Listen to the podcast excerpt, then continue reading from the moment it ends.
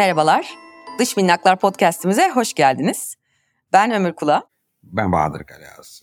Biliyorsunuz Dış Minnaklar podcastinde biz dış politikayı, siyaseti, ekonomiyi, ülkenin etkilendiği tüm konuları birazcık da bazen böyle mizahına da vurarak ne olacak bu dış minnaklar ve iç minnaklar diyerek konuşmaya çalışıyoruz. Bahadır Hocam hoş geldiniz. Selamlar sevgili Ömür. Bugün biraz bu bir dış minnak olmasa da tam kendi başına bize yapılan kötülükler, bizi kıskanmalar üzerinden yine tartışılan vize meselesini konuşalım istedik. Öncelikle ben bir sormak istiyorum. Bu vize denen şey hep mi vardı? Yani yoksa biz bir zamanlar gezebiliyor muyduk? En azından Türkiye Cumhuriyeti tarihi içerisinde hep mi bize vize uygulandı?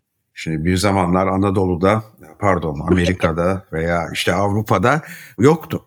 Gerçekten ha? yoktu. Bu önemli bir konudur. Yani seyahat özgürlüğü çok önemli bir konudur insanlar için. Hatta Immanuel Kant'ın uluslararası barış için üç önemli ilkesinden biridir. Barış düzenini oluşturacak devletler hukuk devleti olmalı, birbirlerini ilerinde sömürmemeliler.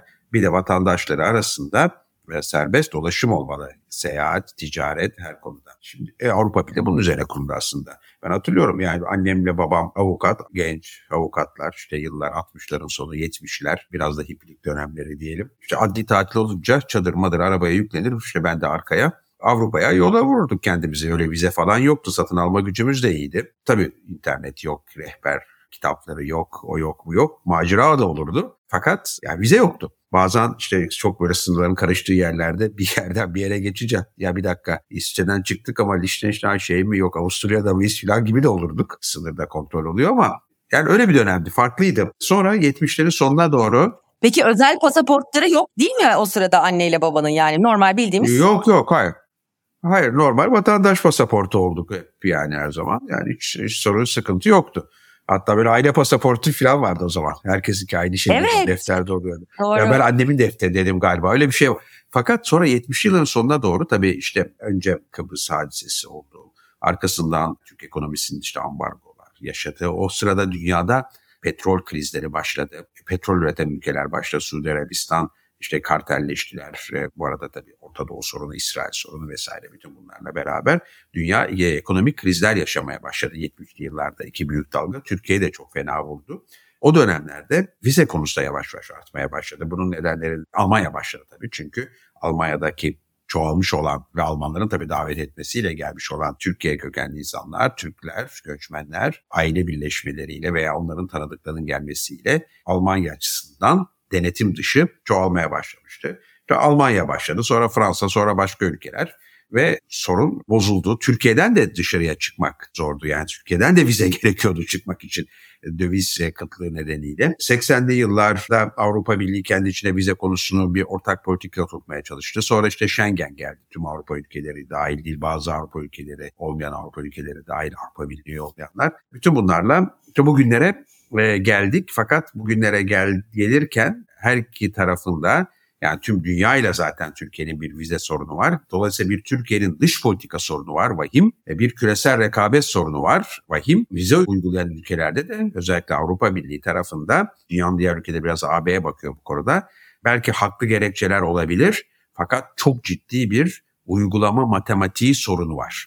Peki bu vize yani özellikle hani dışarıdan Türkiye'ye bakıldığında bu vizenin uygulanma sebebi onlar açısından nedir? Yani demografik yapılarını mı korumak istiyorlar? Hani bizi bir güvenlik tehdidi olarak mı değerlendiriyorlar? Yoksa hani kendi ticaretlerini korumak adına mı bunu yapıyorlar? Buradaki yani bu vize uygulanmasının ve hani sürekli haberlerde okuyoruz. Sanatçılar sosyal medyadan duyuruyorlar. Ben vize reddi aldım. İş adamları duyuruyorlar. Ben vize reddi aldım. Yani burada bir geçmişte olmadığı kadar çok artan bir red durumu var özellikle Schengen ve Avrupa'dan. Burada bize bu reddin verilmesinin altındaki endişe nedir? Şimdi bir kere yani neden bahsettiğimizi şöyle tanımlayalım. Bu bir gidelim seyahat yapalım meselesinden çok daha derin bir konu. Yani bir ülkenin dünyada güçlü bir ülke olması, yaşadığı yüzyıla işte damgasını vuracak ülkelerden birisi olması, önemli bir refah toplumu olmasının temel işte konularından birinden bahsediyoruz. Yani hukuk devleti olmak, demokrasi, özgürlükler toplumu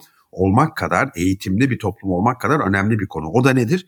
Dünyaya açık bir toplum olmak. Seyyahlarıyla, iş insanlarıyla, sanatçılarıyla, akademisyenleriyle, gençleriyle dünyaya açık olmayan toplumlar da rekabet gücü kaybediyorlar. Yani o hareketlilik gezegen sattığında çok önemli. Türkiye için bir küresel ekonomik ve siyasal ve sosyal ve kültürel rekabet gücü meselesinden bahsediyoruz. Yoksa işte hafta sonu bilmem Milano'ya gittim alışveriş yaptım meselesinden bahsetmiyoruz. Bundan dolayı da tabii ciddi bir sorun. Şimdi ne oluyor? Yani Avrupa Birliği ülkeleri Türkiye'ye vize uyguluyor. Herhangi bir ülkeye uyguladıkları gibi. Niye? Çünkü belli bir matematiği var bunun. Türkiye'den gelecek kişiler arasında şu tip, şu kategori insanlar olsun istemiyorlar. Bunlar da kaçak göçmen olarak kalacak olanlar, örgütlü suça karışmış olanlar, uyuşturucu, silah, kara para, insan ticareti gibi konular veya bir şekilde kendi ülkelerinde kamu düzeni için rahatsız edici olabileceğini düşündükleri insanlar. Bunun bir oranı var. İşte bu oran diyelim ki de değişik dönemlerde artıyor, eksiliyor. Ama %5-6'yı geçerse olasılık matematiksel olarak evet bu bir önemli risktir. Biz Türkiye'den gelenlere vize uygulayalım diyorlar. Peki burası güzel. Vize uygulamadığı bir ülke nedir? Başka bir ülke diyelim. X ülkesine vize uygulamıyor. O ülkenin vatandaşlarının bu istenmeyen sınıflarda olma, kategorilerde olma olasılığı daha düşük. Yani yüzde onlara falan gelmiyor. Yüzde üç dört. Peki ona uygulamıyor. Şimdi vize uygulamamak ne demek? Aslında vize uygulamamak şu demek. Ömür boyu vize vermiş olmak demek. Tabii. Fiilen. Buraya kadar da tamam. İyi de bir Türkiye Cumhuriyeti vatandaşına vize verdiği zaman artık o Türkiye Cumhuriyeti vatandaşının o istenmeyen kategoriden olma olasılığı o hiç vize uygulanmayan ülkenin vatandaşına göre çok daha az. Tabii ki çünkü kontrolden geçti. Evet tüm belgeler her şey elinde kontrolde. E, o zaman niye ona e, ömür boyu süresiz veya çok uzun süreli çok girişli vize vermiyor? İşte burada itibar sorunu. Büyük bir itibar sorunu bu. Evet, buradan da almamız gerekiyor. Ben yıllar boyu birçok Türkiye Cumhuriyeti Dışişleri Bakanı ile de konuyu tartışma konusu oldum. Yani bunun çok ciddi bir Türkiye Cumhuriyeti vatandaşı açısından bir onur meselesi, Türkiye Cumhuriyeti'nin dünyadaki gücü açısından bir maddi mesele aynı zamanda olduğunu konusunu çok hararetle defalarca gündeme getirdim. Yani diplomatik terbiyemi kaybettiğim, kimyamın bozulduğu anlar budur. Değişik dönemlerde konuyla ilgili siyasetçilerle veya diplomatlarla konuştuğumda. Çünkü şu yanıtı aldığımda kan gerçekten beynime vuruyordu. O da ya tamam bu da gündemde gündeme getiriyoruz. Ya bu nasıl bir şey gündemde? Ya gündemin herhangi bir maddesi olamaz bu. Türkiye Cumhuriyeti açısından çok önemli bir konudan bahsediyoruz. Tek numaralı gündem olarak gerekiyorsa 20 kere turlanır başkentler. Müzakere taktikleri buna göre oturtulur. En üst düzeydeki ziyaretlerde Cumhurbaşkanı'ndan Başbakan'dan ben sırf bu konu için geliyorum denir. O ülkelerdeki düşünce kuruluşları bir takım raporlar hazırlanır. Bunun nasıl yanlış bir konu olduğu üzerine gidilir. Kaldı ki Batı ülkelerinde genel olarak göç konusu bir taraftan işte göçmenler geliyor işimizi alıyorlar aşırı sağ yükseliyor. Bir taraftan da göç tüm getirdiği dinamizm, Kesinlikle. toplumlardaki yarattığı konular. Bütün bunlar konuşuluyor. Bir yığın dezenformasyon var. Almanya'daki Türklerle ilgili olarak var. Avrupa'daki diğer Türklerle ilgili olarak var. Gelen Türklerin aslında nasıl kaçak göçmen adayı olmadığı ile ilgili var. Evet artmış. Erasmus öğrencisi gitmiş orada başvuruda bulunmuş e, ben burada kalayım diye. Bir kere bir Erasmus öğrencisinin o ülkede kalması kötü bir şey mi? Aslında. Yani o ülke açısından büyük bir kazanç az kalmasını da sağlıyorlar. Göçü çünkü çeken nedenler var, iten nedenler var. %100. Yani bunların ikisi birden olmadan da olmuyor. E, bütün bunlardan dolayı yani Türkiye'nin bu konuda bir diplomatik başarısızlığı da geçtiğimiz 30-40 yılda net. Ve benim gözlemim bu sadece Avrupa Birliği ile ilgili sınırlı bir konu da değil. Yani biz mesela Rusya ile iyi ilişkiler içerisinde gibi gözüküyoruz. Rusya da bize vize uyguluyor. Yani şeyimiz yok sanki. Hani burada üstünü ispat etmişliğimiz hiçbir ülke açısından neredeyse yani çok sınırlı en azından. Şöyle daha doğrusu yani dünyada ekonomik ve sosyal anlamda entegre olmanın değerli olacağı yani karşılıklı açılmanın değerli olacağı birçok önemli ülkenin kapısında gittikçe artan sert uygulamalarla vize uygulanıyor. Yani bu bizim Ama hani... bir dakika haksızlık, haksız, haksızlık yapıyorsun. Bir dakika, bir dakika. Nasıl yapıyorum? Aslanlar gibi aslanlar gibi Afganistan'ın, Irak'ın birçok Afrika ülkesinin önündeyiz. Onlara göre daha az vize vize uygulayan ülke var. Öyle bir şey olabilir mi canım Allah Allah. Kabul etmiyorum bu yani... içime Yok, Yok gerçekten kötü bir durum. Yani şeyi de anlayamıyorum. Yani ben bir vatandaş olarak bu vize uygulamaları esnasında gerçekten ülkemin kimlerle hani e, arası iyi, Hani ben bir, bir ticaret yapmak istesem, işimle bir ilgili bir pazara açılmak istesem, burada en kolay kiminle bu süreci yönetirim vesaire konularında da kafam çorba. Hiçbir şekilde bu bir şey de ifade etmiyor yani. Her yerden her an red alınabilir şeysiyle yaşıyorum. Bu nedir peki yani hani hiç niye bu kadar herkes aynı yani neden Rusya'da da benzer bir durum hani Orta Asya'dan da benzer bir durumla karşı karşıya kalıyoruz sürekli. Şimdi Türkiye'nin kendi iç tabii koşulları yani ekonomide olduğu gibi birçok kolanda olduğu gibi bunun bir nedeni. Fakat bu nedene rağmen çok daha mantıklı, çok daha etkili bir vize konusuna maruz kalıyor olabilirdik. Yani evet yine çok ülke vize uyguluyor olabilirdi Türkiye'ye. Hemen değiştiremeyeceği sorunlardan dolayı daha doğusundan aldığı göçler, kendi toplumu içindeki işsizlik, genç işsizliği yani Türkiye'de şu an herhangi bir işte veya eğitimde olmayan genç nüfus çok yüksek. Bütün bunlar toplumun hareketliliği, işte Batı ülkelerinin kendi içinde de demokrasinin yaşadığı sorunlar, popülist hareketler, işte Trump gitti Meksika sınırına boydan boya duvar çekeceğim dedi. Oradan da aldı belki birkaç yüz bin oy sayesinde kazandı seçimleri. Brexit kampanyasında dezenformasyon yaptılar. Avrupa Birliği'nden hemen çıkalım ertesi gün yoksa Türkler gelecek işte istila edecek. İşte Fransa'da Marine Le Pen aşırı sağa giderek yükseliyor bu konularda. Yani iç siyasette ilgilendiren konular. Tamam peki yani bunları da konuşmak ve bunları da çözmek gerekiyor. Bunları da belli bir noktaya tutmak gerekiyor ama özellikle vurgulamak istediğim bütün bunlara rağmen mevcut uygulama son derece hakkaniyetsiz. Orada da Türkiye Cumhuriyeti'nin çok onurlu bir dış politikayla kendi vatandaşlarının her bir vatandaşının onurunu bir numaralı dış politika önceliği haline getirmesi ve bu konuyla ilgili sıkı bastırması verilerle bilimsel bir şekilde de destekleyerekten sıkı bastırması gerekiyor. Yoksa cebimde kırmızı pasaport var, siyah pasaport var, yeşil pasaport var, gri pasaport varla tartışılacak bir konu değil. Vatandaşın onuru söz konusuysa bu topyekun bir konudur. Kategorilere, sınıflara ayrılmamak gerekir. Hatta avukatlara işte vize verilmesin, iş insanlığına verilmesin. Yani bu da yanlış. Tüm Türkiye Cumhuriyeti vatandaşları için Madem ki dosya var. E zaten işte Avrupa Birliği vize serbestisi süreci vardı. Orada da bir takım kırılma noktaları buralarda başladı. Hmm. Mesela? E şimdi Türkiye bayağı yaklaşmıştı bu konuya. Bir kere ismi yanlıştı konu. Yani söz konusu olan Türklere vizesiz seyahat değildi. Söz konusu olan Avrupa Birliği kamuoyuna da yanlış yansıdı. E, Avrupa Birliği'nin bir e, seyahat ve vize sistemi var Schengen. Bunu daha da geliştiriyor teknolojiyle, istihbarat ile, veri kullanımıyla Avrupa Birliği'nin yaratmakta olduğu iç güvenlik sistemine Türkiye'yi entegre etmekti hmm. aslında. Ve çok daha güvenli olacak bir sisteme geçişti. Biyometrik pasaportlarında Türkiye'deki Avrupa Birliği sistemine girmesiyle yani vizesiz seyahat ama aslında serbest hareketliliğin getirdiği sakıncaları da daha iyi yönetme gücü veriyor. Tabii. Veri toplayacaktı çünkü aynı sistem üzerinde olacaktı. Evet veri ve teknolojiyle Şimdi burada süreç ilerliyordu 2015-2016 yıllarında bir noktaya doğru gidiyordu.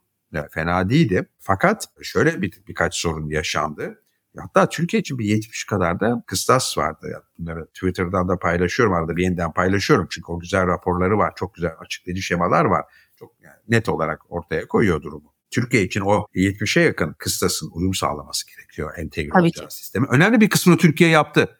3-4 tanesi kaldı. Evet evet. Ama 3-4 tane de Türkiye takıldı. O sıra Türkiye'de siyaset değişti, hükümet değişti, başbakan değişti, oldu bu oldu. Fakat yani o konular zaten Türkiye'nin de kendi içinde daha iyi bir güçlü demokrasi, iyi bir ülke, iyi bir ekonomi ortamı olması için gerekli konular. Tabii. Nedir bunlar? Bir kere bir veri koruması kanuna uyum. İki terörün tanımı ile ilgili bir konu. Şimdi sisteme entegre olacaksanız terör tanımları bir ülkeden öbürüne duyarlılıklar farklı olabilir ama çok da farklı olmaması gerekiyor. Hmm. Gri alan yaratmamak gerekiyor terörist eylem, terörist örgütlenme ile e, düşünce suçu arasında gri alan yaratırsanız bu zaten teröre yarar. Türkiye tarihi bunun ispatı. 141-142'ler vardı işte güya komünizmi yasaklayan 163 vardı din temelli siyasi söylemleri yasaklayan da bugünlere kadar gelindi. Teröre öyle yaklaşılması ülkeye zaten büyük zarar vermiş. Bir zarar da bu. Türk Ceza Kanunu'nun da işte bir takım maddeleriyle beraber aslında toplasanız 3-3,5 önemli geriye eksik kalmıştı ve Türkiye bunları da yapmış olsaydı bugün çoktan Üstelik de bu Türkiye'deki mülteci sorunu bugünkü yeni yayınlarına başlamadan oturmuş olacaktı sistem içinde. Ve Türkiye için de tekrar ediyorum bir küresel ekonomik rekabet gücü, bir siyasi üstünlük gücü rekabeti meselesidir. Vatandaşlarının dünyada rahat dolaşamadığı ülkeler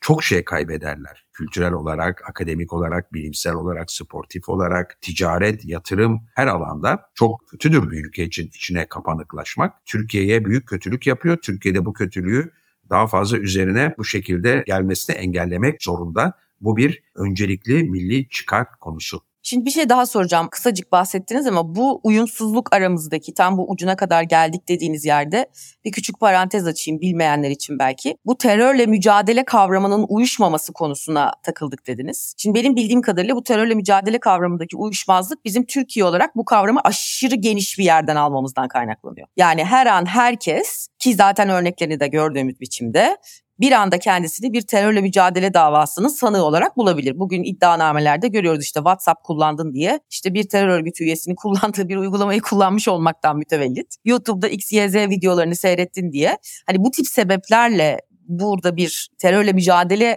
tanımının genişliğinden mütevellit aslında hani böyle bir birilerinin işine geldiği için bu kavram bu genişlikte sürdürülüyor. Yani aslında o gelinen üç buçuk şey bir tanesi belki hiçbir zaman aşılamayacaktı. Bir mantıksızlık var orada fakat o mantıksızlık burada bir iç siyaset anlamında bir araca gerece dönüşmüş durumda. Yani biz bunu aşabilir miyiz gerçekten? Benim hiçbir inancım yok doğrusu söylemek gerekirse. İşte bunu aşmadığımız zaman da hep kaybeden taraftar oluyoruz. Terörle mücadelede doğru düzgün açık berrak yasalar dünya standartlarında Avrupa standartlı yasalar teröre karşı taviz değil.